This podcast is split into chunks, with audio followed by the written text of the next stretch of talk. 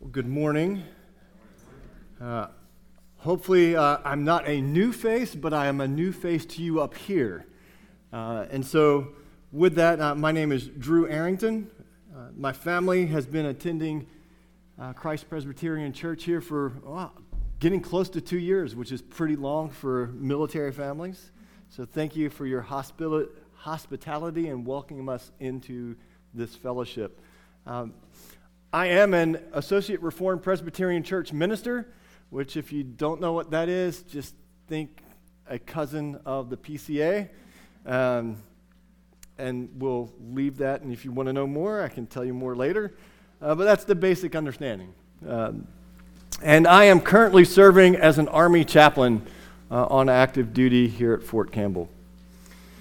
Well, this morning I count it a great honor and privilege uh, to explore with you a passage that deserves every Christian's attention, study, and appreciation. And with that in mind, I have lightly adapted a prayer from A.W. Tozer's Knowledge of the Holy as we pray for the reading and preaching of God's inerrant and infallible word. Uh, so, with that, if you would bow your heads and join me in prayer. O Lord God Almighty, not the God of the philosophers and the wise, but the God of the prophets and the apostles.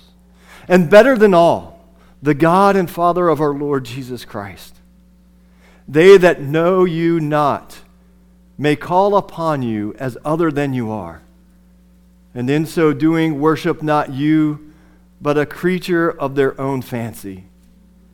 Therefore, enlighten our minds that we may know you as you are so that we may perfectly love you and worthily praise you. In the name of Jesus Christ our Lord, we pray. Amen. Well, this morning's passage uh, is in 1 Timothy chapter 3, verses 14 through 16, which are the last three verses of the chapter. Uh, it's in the New Testament, last third of your Bible. Uh, it's past the Gospels and Acts. Then you're going to run into a, a, bunch of books with the names of cities. Keep going past all the city names, and you start seeing people names. When you see people names, you've hit the pastoral epistles. Right? Paul's letters that he wrote to young ministers. And that is where you will find 1 Timothy. So here's what the Apostle Paul writes to Timothy right about smack dab middle of the letter. I hope to come to you soon, but I am writing these things to you so that, if I delay, you may know how one ought to behave in the household of God, which is the church of the living God, a pillar and buttress of the truth. Great indeed, we confess, is the mystery of godliness. He was manifested in the flesh, vindicated by the Spirit, seen by angels, proclaimed among the nations, believed on in the world, taken up in glory. Well, thus ends short but very important passage in Scripture and one that we will consider. So, I'm going to start out by letting you in on a secret in case you don't already know it. We inhabit a culture and a society filled with movements, ideologies, and theories that are antithetical to Christ and a biblical worldview. As shocking as that sounds based on your response, we also live and move in very complex communities filled with hurting and needful people. And as strange as this might seem to us living in America, this is really nothing new to the church. Because the church, throughout history, has been a group of called out people, distinct from the rest of society, because they have been set apart to be the community of the one and only living God. And as such, Churches and individuals throughout its history have engaged and influenced culture, community, and society in very profound ways. Yet, of all that the church and her people can do, there is one thing she must do. And what is that, you might be asking? And you should. As the church must, corporately and as individuals, steward and pass on a high view of her Savior and herself. Writing in the early half of the 1900s, uh, Tozer noted the following in his book, Knowledge of the Holy, and it's there in your bulletin under quotes and notes. He writes The heaviest obligation lying upon the Christian church today is to purify and elevate her concept of God until it is once more worthy of Him and of her. In all her prayers and labors, this should have first place. We do the greatest service to the next generation of Christians by passing on to them undimmed and undiminished that noble concept of God which we received from our Hebrew and Christian fathers of generations past. This will prove of greater value to them than anything that art or science can devise. And this indeed is Paul's focus in his first letter to Timothy, uh, the young man who was charged with pastoring the church in Ephesus. And Paul opens and closes his letter. I'll leave you to read that later today. But he opens and closes his letter, encouraging, urging the young pastor to protect the pulpit, to protect his people, and to protect himself from those who were pushing hollow philosophies, worldly wisdom, and silly myths. And so it's no surprise to us that here in the middle of Paul's letter, he picks up that same theme and encourages Timothy and us today to maintain a high view of our Savior and of the church. And he does so uh, by pointing us to three essential aspects of the church. And that's what we're going to look at this morning. Three essential aspects of the church that we find here in the last three verses of 1 Timothy 3. And so, what is that first aspect? Well, the first aspect is the church's identity. The church's identity. A lot is made today about identity, and we need, as Christians, to understand what our identity is as the church. And to do that, Paul offers two descriptors here in verse 15. First, he describes the church as the household of God. The household of God. No, this is not a human institution, right? We're filled with human beings. We have uh, certain things that we must accomplish. Uh, we have tax exempt status, uh, so it looks like a human organization. Oftentimes, we're treated as a human organization, but in reality, the church is not a human institution. It is not like the civic groups to which you belong to out in the community. It is not like a sports team that you may participate in. No, it is unlike any human organization. Because Paul says this is the household of God or the family of God. And in doing so, Paul points out that it's not about where we meet, how we meet, how we organize ourselves, the polity that we keep, the version of the Bible which we choose to read, uh, it is about relationships. It is about the relationships that we have with one another as the family of God. Those who have been adopted by God into his family. And that we are brothers and sisters in Christ Jesus. And therefore are the family of God.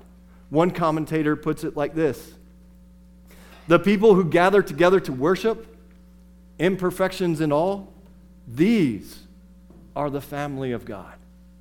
You gathered this morning are the family of God.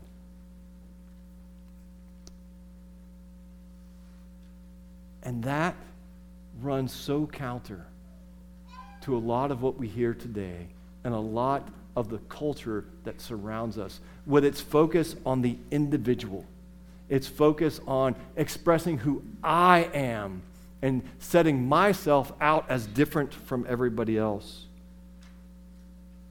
How different it is that God calls us not into an expressive individualism, but into a community of faith that he describes as a family. Some of the passages we read this morning, the one uh, from Ephesians, talked about how Paul describes that family in means of being community focused as opposed to I focused that Christ, when he rose from the grave, he came and gave us gifts, not for our own amusement, not for our own self advancement, but so that the community, the family of God, may be built up into Christ Jesus, into the fullness of that relationship. Paul also says that uh, we are to submit to one another out of reverence for Christ as members of God's household. What a great and wonderful calling that is. But that's not all uh, that Paul writes to Timothy. Not only does he say that we are the household of God, but that we are the church of the living God. And that in and of itself is extremely important to understand in our expressive individualism culture. Because we are called into a community not of idols whether they be made of wood or stone, or whether they may be words and ideas. we are called not to these fabricated words and fashioned idols, but we are called to be in relationship with the living God. The living God. The living God who quells our confusion. The living God who answers our questions. The living God who addresses our doubts the living God who deals gently with our concerns. We come to the living God who consoles our hurt and heals our pain.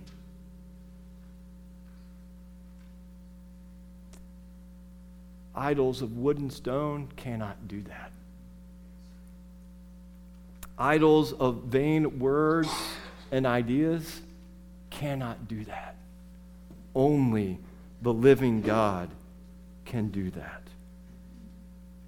Well, so we see that the church is a remarkable group of people. You are a remarkable group of people, called out of slavery to sin and self and transformed into the very family of the living God. And that is not something to be trifled with. That is something that we must embrace and pass on to successive generations. Well, we now turn to the second aspect of the church, and that being her purpose, which Paul lays out in the last part of verse 15 when he describes the church as a pillar and buttress of the truth. So there we see Paul saying that the church's purpose is akin to the pillar and the buttress. Now, those two words may not mean much to you. They're architectural, and so uh, some of you may understand what a pillar and a buttress are. Uh, others of us need to understand a little bit more. But Timothy and the church, the church there in Ephesus would definitely know what a pillar and a buttress were and would be very interested. Because in the lifetime of Christ, about AD 17 and AD 23, there were successive earthquakes in those years that shook the region of Ephesus and nine other cities and partially or nearly completely destroyed those cities. And it was the buildings that had a strong that had strong pillars and strong buttresses or strong supports that were more likely to have withstood the shaking of the earth. Now, Tennessee and Kentuckians, um, not that I am one, but some of you are. Uh, you are very familiar with another type of threat that shakes, except it doesn't come from the ground, it comes from the air tornadoes. And so you, in that way, can understand and appreciate strong foundations, and solid supports. And Paul here is not giving us architectural advice, right? He's not telling uh, local churches how better to build their buildings so that it survives earthquakes and tornadoes. No, he's telling us and communicating to Timothy and to us by extension that the church's purpose is to be a pillar and buttress of truth against the movements, ideologies, and theories that shake and blow against the church in successive generations. And it's important for us today, just as it was when Timothy was receiving this encouragement for Paul, because we know that our church today, the people in our congregation, you are feeling that earth, the ground shaking beneath you. You feel the winds of the words battering against you from various different places. And it's important to know how that comes. We see that uh, oftentimes in our educational systems uh, foisting upon our children and some of our own uh, selves uh, hollow philosophies that don't carry much weight compared to the truth that God presents. We see it uh, entered into our homes, into the very uh, intimate places of our homes. We welcome worldly wisdom through our various entertainment platforms. I'm not saying that you need to get rid of entertainment platforms, I have them, but know that that is an avenue in which we welcome in worldly wisdom. And it's also seen in our social media feeds where silly myths poison our interactions with one another. And all of this feeds our own sinful actions, attitudes, thoughts, and words. But our generation isn't the first, and it won't be the last that suffered and has gone through this. Uh, we read from Isaiah 28, uh, which was, I know, a really exciting passage to have read this morning. Um, but that was intentionally picked because that is a generation where the leaders there in Israel, the leaders in Jerusalem, failed to avail themselves of the pillar and buttress of the truth failed to steward their position as the leaders of the household of God. And instead of resting on the covenant keeping God, they rested, they found their refuge in lies. And they found shelter, tried to find shelter in falsehood. And I don't know if you caught it, but verse 20 sums up the effect of their um, seeking that refuge. It says, For the bed is too short to stretch oneself on, and the covering too narrow to wrap oneself in. In other words, they exchanged the glory of the truth that God had given them for a bed that they couldn't fit on and a blanket that wouldn't cover them to keep them warm from the destruction that was coming. In other words, what they exchanged for could not help them, even though they thought it would. And oftentimes that happens to us when we fail to steward our position as the church of the living God when we fail to steward our position and our purpose as being a pillar and a buttress of God's truth.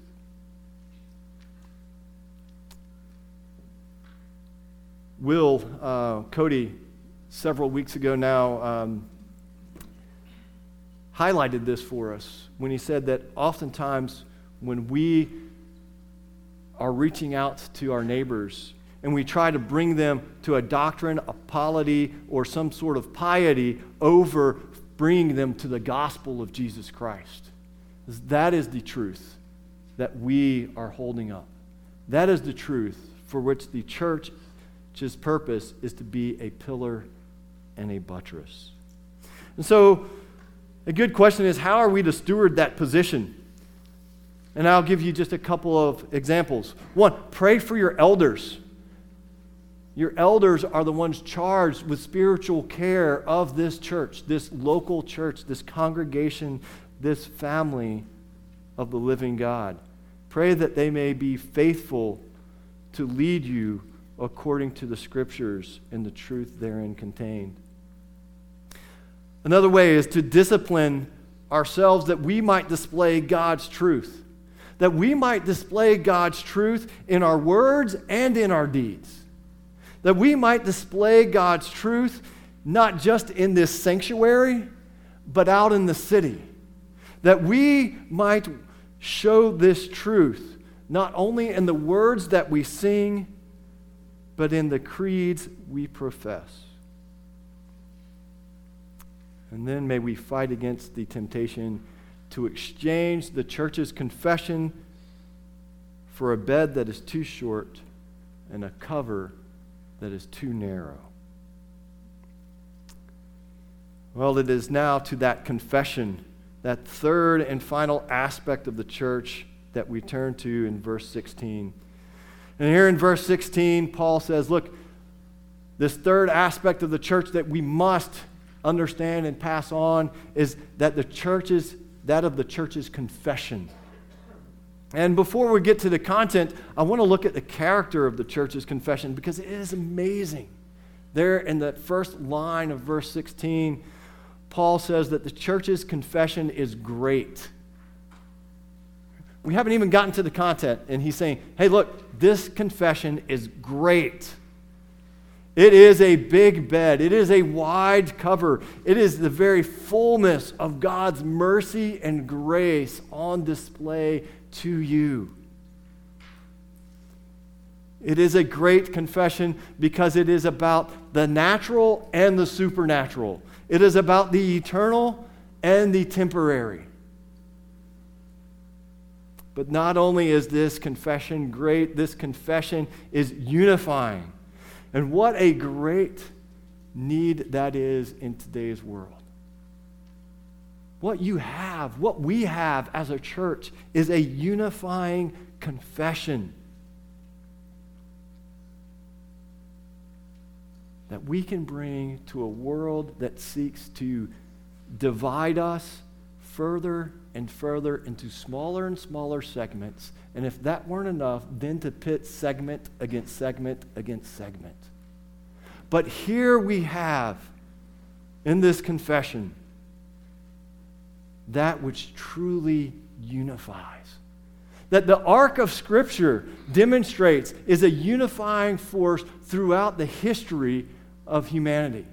And that will be the resounding theme in when Christ returns. As Revelation states that this is the time when God will call out and create visibly for himself a nation, a, a group of people that has come from every nation, every people, every tribe, and every tongue, comprising the household of the living God. And then we see that this confession is also a mystery. And we don't have time to talk about the depth of that ministry, mystery, and I encourage you to, to take a look at the Simeon quote later this evening uh, as you are enjoying the rest of the Lord's day. But ultimately, he says, this confession is beyond comprehension. And that is not a bad thing. That is a very good thing. Because if it weren't beyond our ability to comprehend, it could be manufactured and not revealed.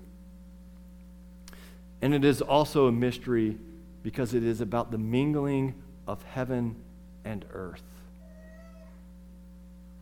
The mingling of heaven and earth. The infusing, the intertwining of the spiritual and the physical. And that really is the content here this mysterious mingling of heaven and earth. And in the last three couplets of the passage today, Paul uh, shows us this mingling of heaven and earth in the person and work of Jesus Christ. how he is uniting heaven and earth. He is bringing together the physical and the spiritual, the eternal and the temporal, in a way that is reversing the curse of sin. It is a great mingling of these two realities. In the first one, we see uh, he was manifested in the flesh. And, and to understand how glorious and mysterious that is, you only need to read uh, Westminster Catechism, question uh, 7 What is God? God? Answer God is a spirit in and of himself, infinite in being, glory, blessedness, and perfection. All sufficient, eternal, unchangeable, incomprehensible, everywhere present, almighty, knowing all things, most wise, most holy, most just, most merciful and gracious, long suffering and abundant in goodness and truth. And yet, this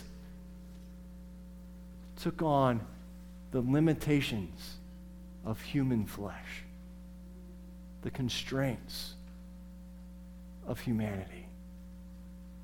What a great mystery, this mingling of the divine and the human, this, this infusing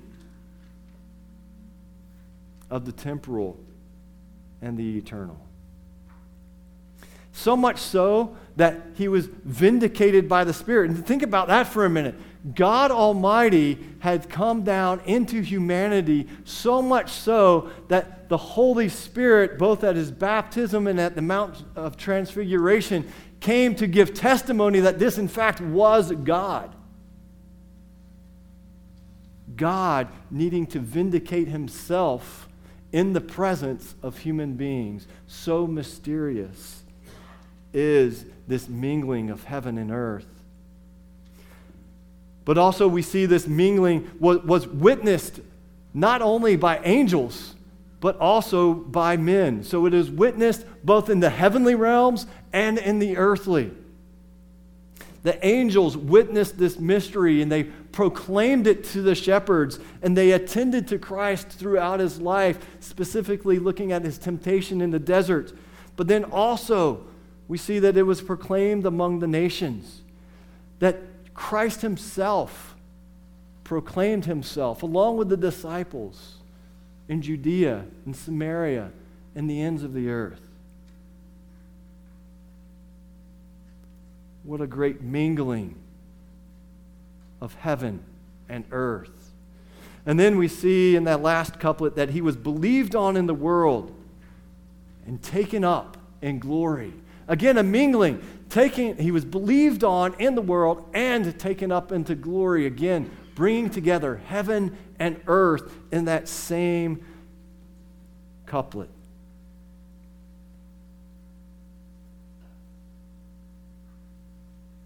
What an amazing mingling of heaven and earth.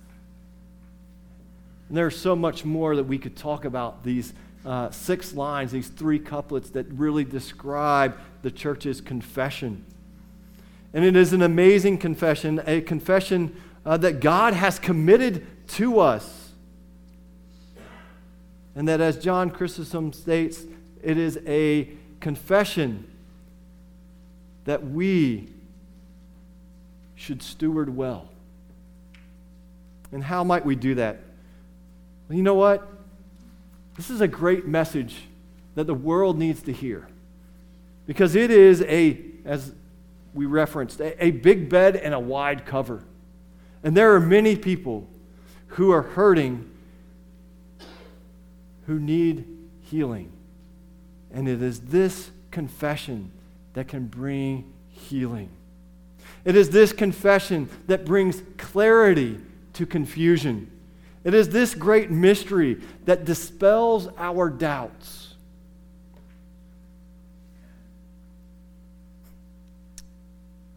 But we also need to rear our children with an understanding of this great mysterious mingling of heaven and earth. This idea that, that the spiritual is with us now and that there is a physical existence beyond this one in which Christ will come and redeem our bodies to have an embodied eternity with Him in this earth. We need to catechize our children in this because they are being catechized. You are being catechized every day, and it's not in this mysterious mystery that is our confession. And then finally, may this great confession, this mysterious mystery, resound in our worship and reverberate in all we do as a local church. Well, that is a great, unifying, and mysterious confession that Paul has laid before us today. And as we conclude this morning, we come to the understanding that of all the great things that the local church, all the great things that you, as the family of God, as individuals and as a body, can do, one thing we must do is to steward and pass on a high view of God and the family of God because that will be more important to our children, to our society, to the rest of the time that humanity has before Christ comes back than anything science or the arts or politics or you name it can ever give us. Well, May the Holy Spirit continue to apply the mystery of godliness to our hearts and to our minds, both now and forevermore. Amen. Let us pray. Gracious Heavenly Father, what a great mystery you have presented to us this morning. The mystery of your Son, Jesus Christ, and his life, death, and resurrection and ascension into heaven, of, of beginning and continuing and bringing to fruition at his return that great mingling of heaven and earth. Lord, may that confession be in our hearts and in our minds and on our lips, both now and forevermore, for your glory. Amen.